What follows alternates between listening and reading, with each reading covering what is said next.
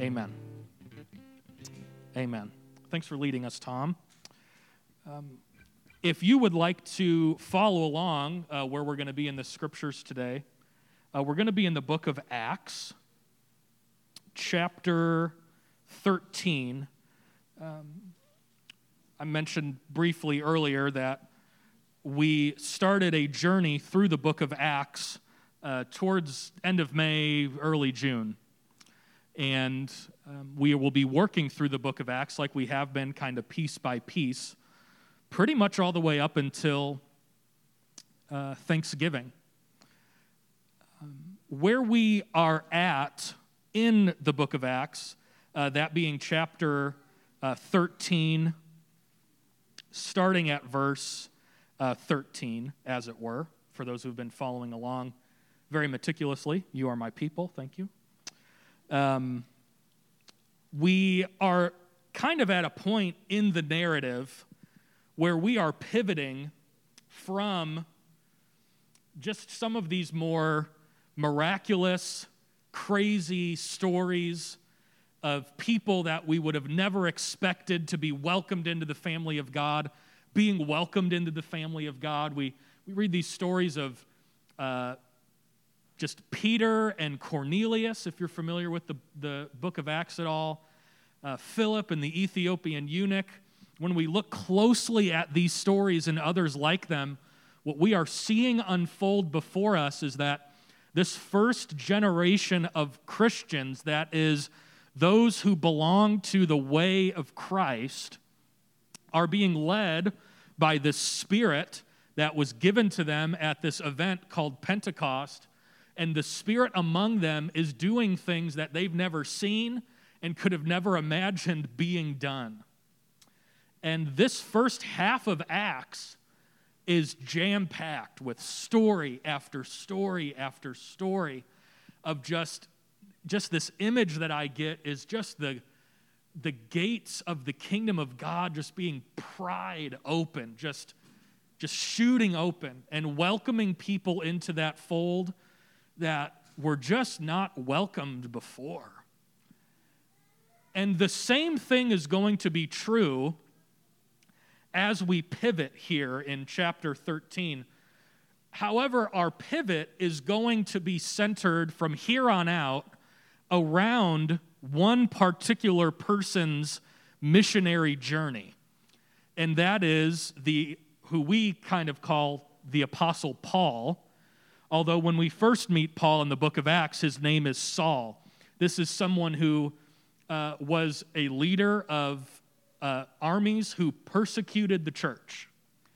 And then he himself has this dramatic conversion moment.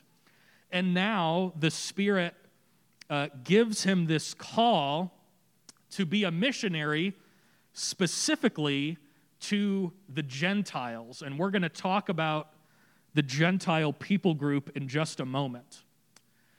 But as far as the overall narrative of the book of Acts, that is where we are. We're, we're pivoting towards the missionary life of Paul, and we're going to oversee his spirit led journey throughout his ministry to the Gentiles. Our passage here, chapter 13, starting at uh, verse 13, is Paul arriving to Antioch for the first time as a missionary. Paul's been to Antioch before, but this is the first time where Paul is arriving as a missionary.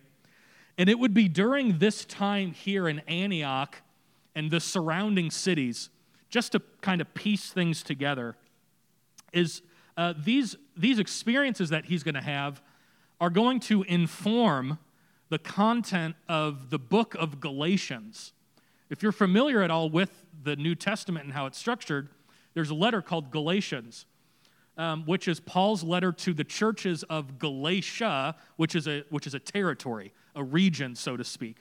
And throughout chapters 13, 14, um, he's going to be at different places. And then he ends up writing this letter. And it's during this time where the content of Galatians kind of springs up. Uh, verses 13 through 41. I'm not going to read them, but it's a pretty exciting milestone for the Apostle Paul Um, I would encourage you later this week to, to perhaps read it. But this is Paul's uh, kind of like his first sermon, so to speak. We have language from Paul in previous chapters, but this is kind of like he is he's stepped into his missionary calling, he has embraced it. He's here in Antioch, and he kind of gives his first sermon in a synagogue on a Sabbath day and throughout this entire sermon of his, he uh, offers a comprehensive presentation of the good news, which is really exciting. And he does this by, he, he doesn't actually start with Jesus.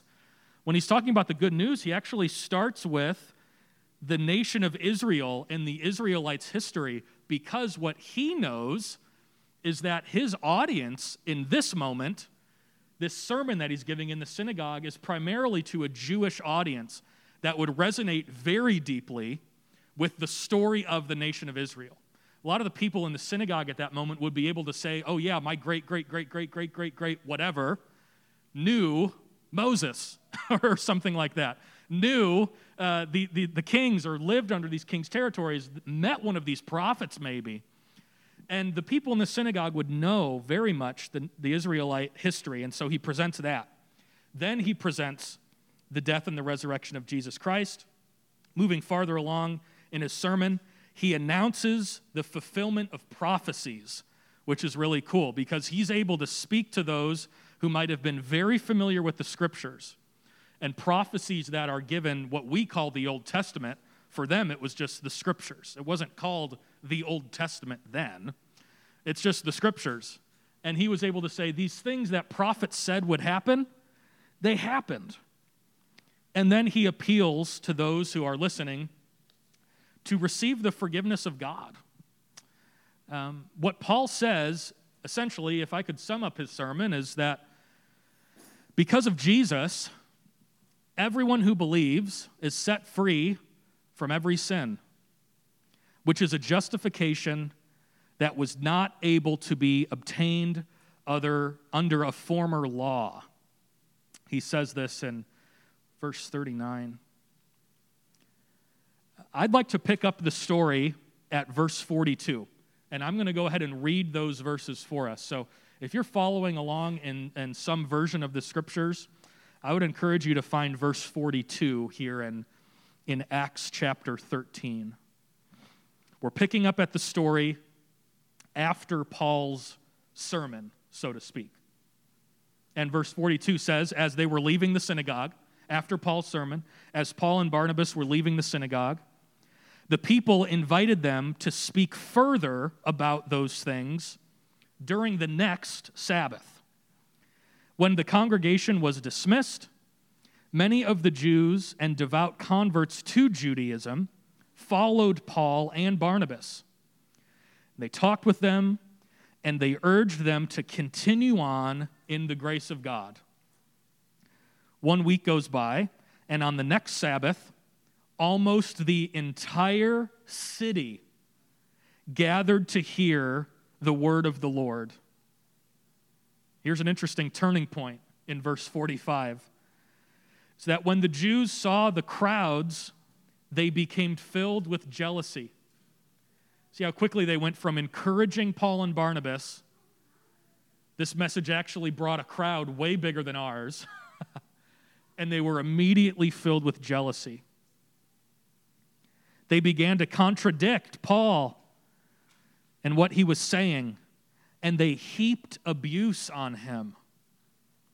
And then Paul and Barnabas answered them boldly, saying, we had to speak the word of God to you first. But since you reject it and do not consider yourselves worthy of eternal life, we now turn to the Gentiles. For this is what the Lord has commanded us. And what they're about to do here is quote the prophet Isaiah. This is what the Lord commanded us I have made you a light for the Gentiles, that you may bring salvation to the ends of the earth. Verse 48 When the Gentiles heard this, they were glad, and they honored the word of the Lord, and all who were appointed for eternal life believed. And we'll go ahead and, and stop there. As we see in the verses that we just read, that sermon definitely struck a chord with the city because we read that pretty much the whole city showed up to hear Paul speak. And in response of the jealousy over that crowd that Paul and Barnabas give to those Jewish folks who had become jealous, they make very clear their call in life by referencing the prophet Isaiah.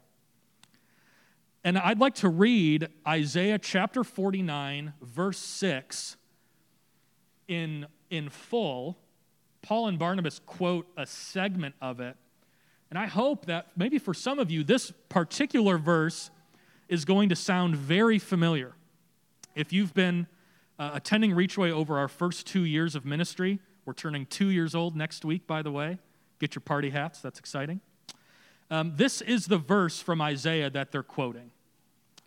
Uh, it is too small a thing for you to be my servant to only restore the tribes of Jacob and bring back those of Israel that I have kept.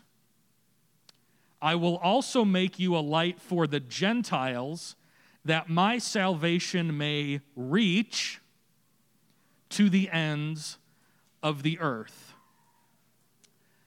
This particular verse that Paul references has served as one of the primary inspirations for Reachway Church's ministry in our first two years.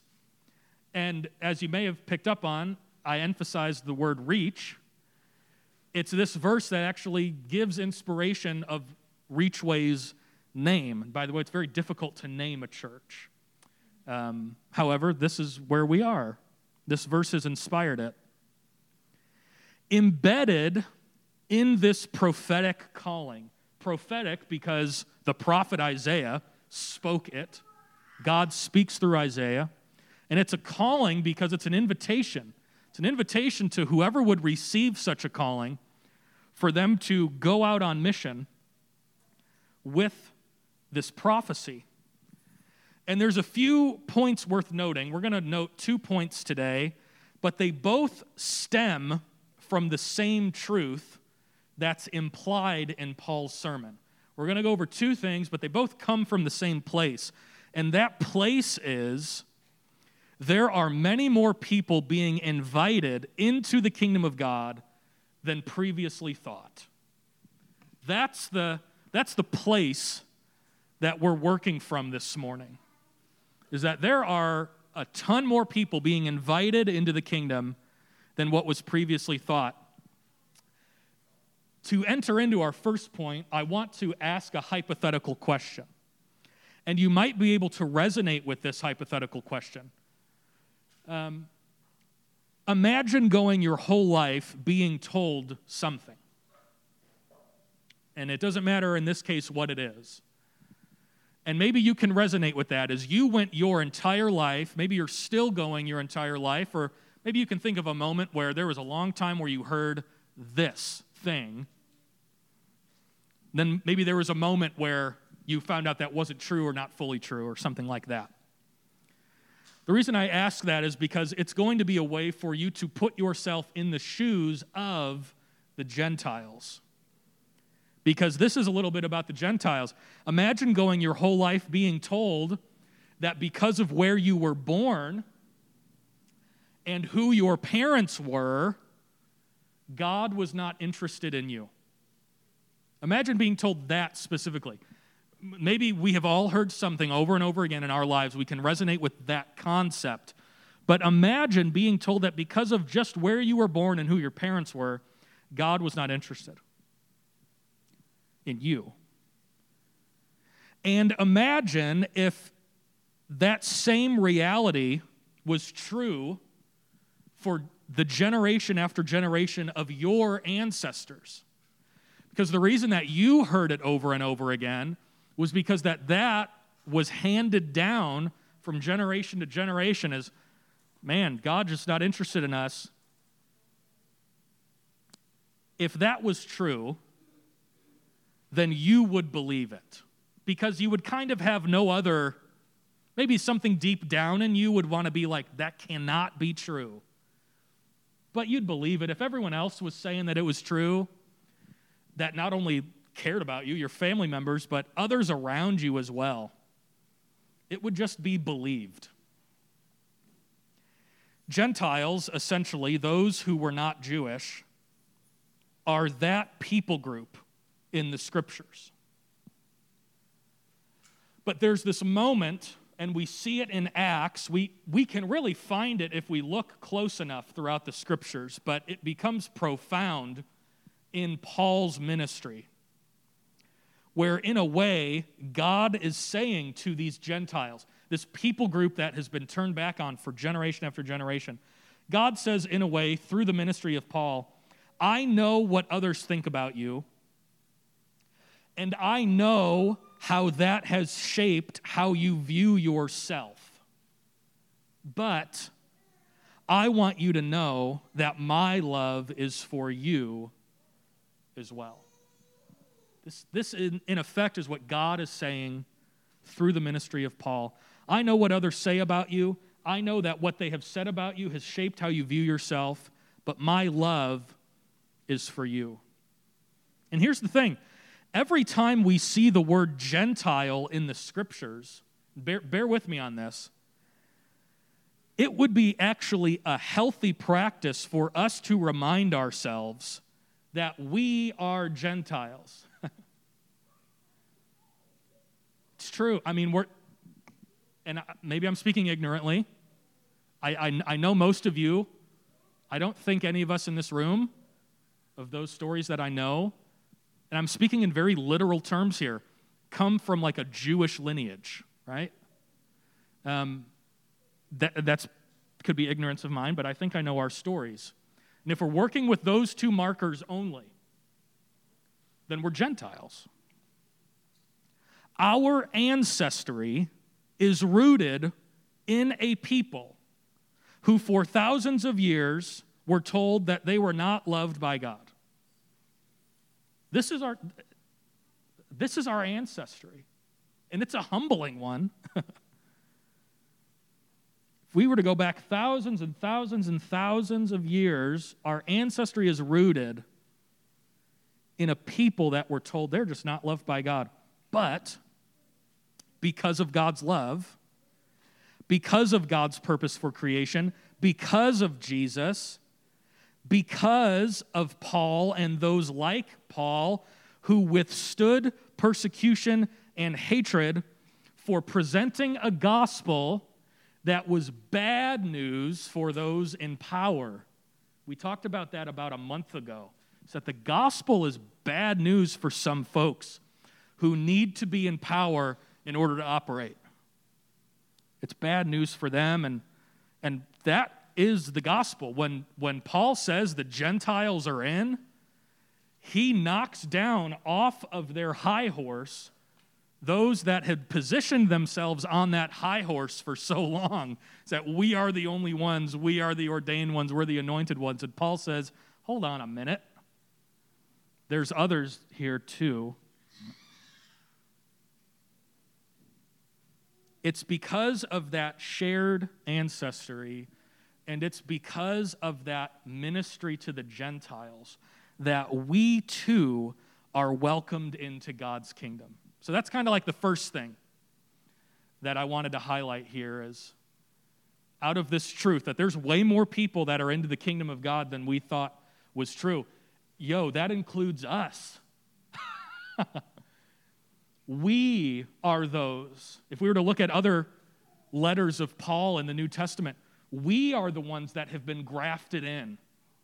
We are the ones that have been welcomed in, and it's not by our lineage. It's not by our not by our ancestry, it's only because of the grace of God. That's us.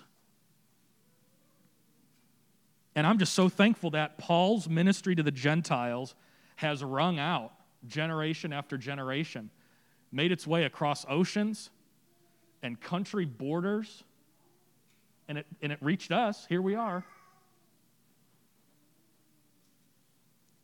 The second thing, stemming up from there's a lot more people in the kingdom than maybe we once thought. The second thing is that it should inform how we approach the world and those around us. So the first one is that we should always be reminded that, hey, we have been saved as well. The second thing is then it should inform how we view the world around us as we continue to explore the call of being ambassadors of God's reconciliation to anyone who's around us. We are an ambassador of God's love and mercy to whoever we're around, wherever we are, whenever we are there. So I want to ask a question. This one's going to be a little less hypothetical. My first one being about have you ever been told something your entire life? This one is a question that I would love for you to wrestle with for the rest of this morning and for the rest of this week. This is an actual question I want you to consider is who around me or what people group around me have been told in both word and deed by others that they are too far from God's love? I'm going to repeat that question. Who around me, this is a question for us, all of us. Who around me, what people group around me, through both actual words and or actions have been told that God's love is just not for them. If we can answer that question honestly, we will soon be shown who we need to show the love of Christ toward. Or at the very least, support those who are showing the love of Christ to those people. And as I was preparing this message, I can think of a few people groups that have been told time and time again, generation after generation, you are just too far from God's love. Whether it's a decision they make, a word that they say, a way that they think, a way that they look, hello, they have been told that you're just a little bit too far. It's those exact people that we need to be mindful of reaching with the love of God. This is what Paul does. This is what someone did for us, or what someone did for a parent of ours, or a grandparent, or a caregiver, or someone that showed us God's love towards us. This is what someone else did, and it reached us too. I want to say anything less. So, I, what I say there is we need to either see who we're supposed to love or we need to see how we can support others who are showing love to those people. And I want to say that anything less than that, anything less than taking some time in your home to pray for someone who is, at the very least, supporting someone who has been marginalized for so long, is to have received an unlimited supply of a gift that saved you, that you can share but just choose not to. That's what that is. To have received a gift that you are just convinced saved you. And that gift you can have to give others, and they become saved, but just simply decide not to do it.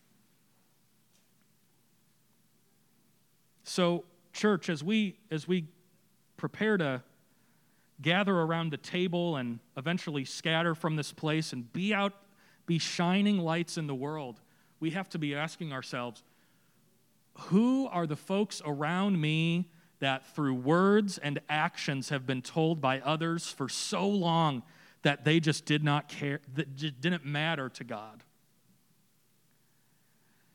And, church, after we have asked that question, Paul asks that question. It's the Gentiles. He, Paul asked that question. He answered that question. He looked to the scriptures and he answered it. Supposed to be a light to the Gentiles. This is exactly what I'm supposed to do. We have to ask a similar question Who is around us right now that is just being turned back on, and it's not only happening right now, but it has happened for far too long. Those are the exact people that you need to be mindful of in your life to start loving even more and or start supporting those who are on the front lines of those ministries to start loving those people even more. Here's the cool thing is that through that very heavy responsibility, we find life that is even fuller than we could have imagined. Is that when we can position ourselves from a way of thinking that is very focused on uh, just me, my family, my stuff. We read that parable in the Gospel of Luke earlier, just this idea of I'm worried about the stuff that's in my storehouse, and I'm good with that. If we can move from that place beyond where we can move this way, and if we were to look back, we would see that God is still providing. Just because we just because we move on in our perspective doesn't mean that God isn't going to still provide back here. But what we do is that we move into a place where we have this purpose now where that we can actually offer something to someone else. And that's a really cool feeling. Just human feeling instinct. It's just really nice to be able to do something for someone else, right? And all the more exciting to be able to lift a barrier off of a person or a people group that has just been weighing down on them and their family for so, so long, to be able to assist in the removal of that barrier, to be able to assist in the expression of dignity, dignity that has been lost on this person, these people, for so long, to be able to fill in that gap to be able to fill in that void with a beacon of light. You're going to start experiencing life. It's going to be even fuller than you think it is now. And those are going to be some really exciting times. And that's the challenge we receive uh, this morning from the Gospel of Luke, the book of Acts. Um, it's a challenge for us. It's really good news, right? I mean, it's, I, I don't want us to miss like Paul's ministry to the Gentiles has reached us. That's really good news. And we just simply have good news to extend to others, which is also good news.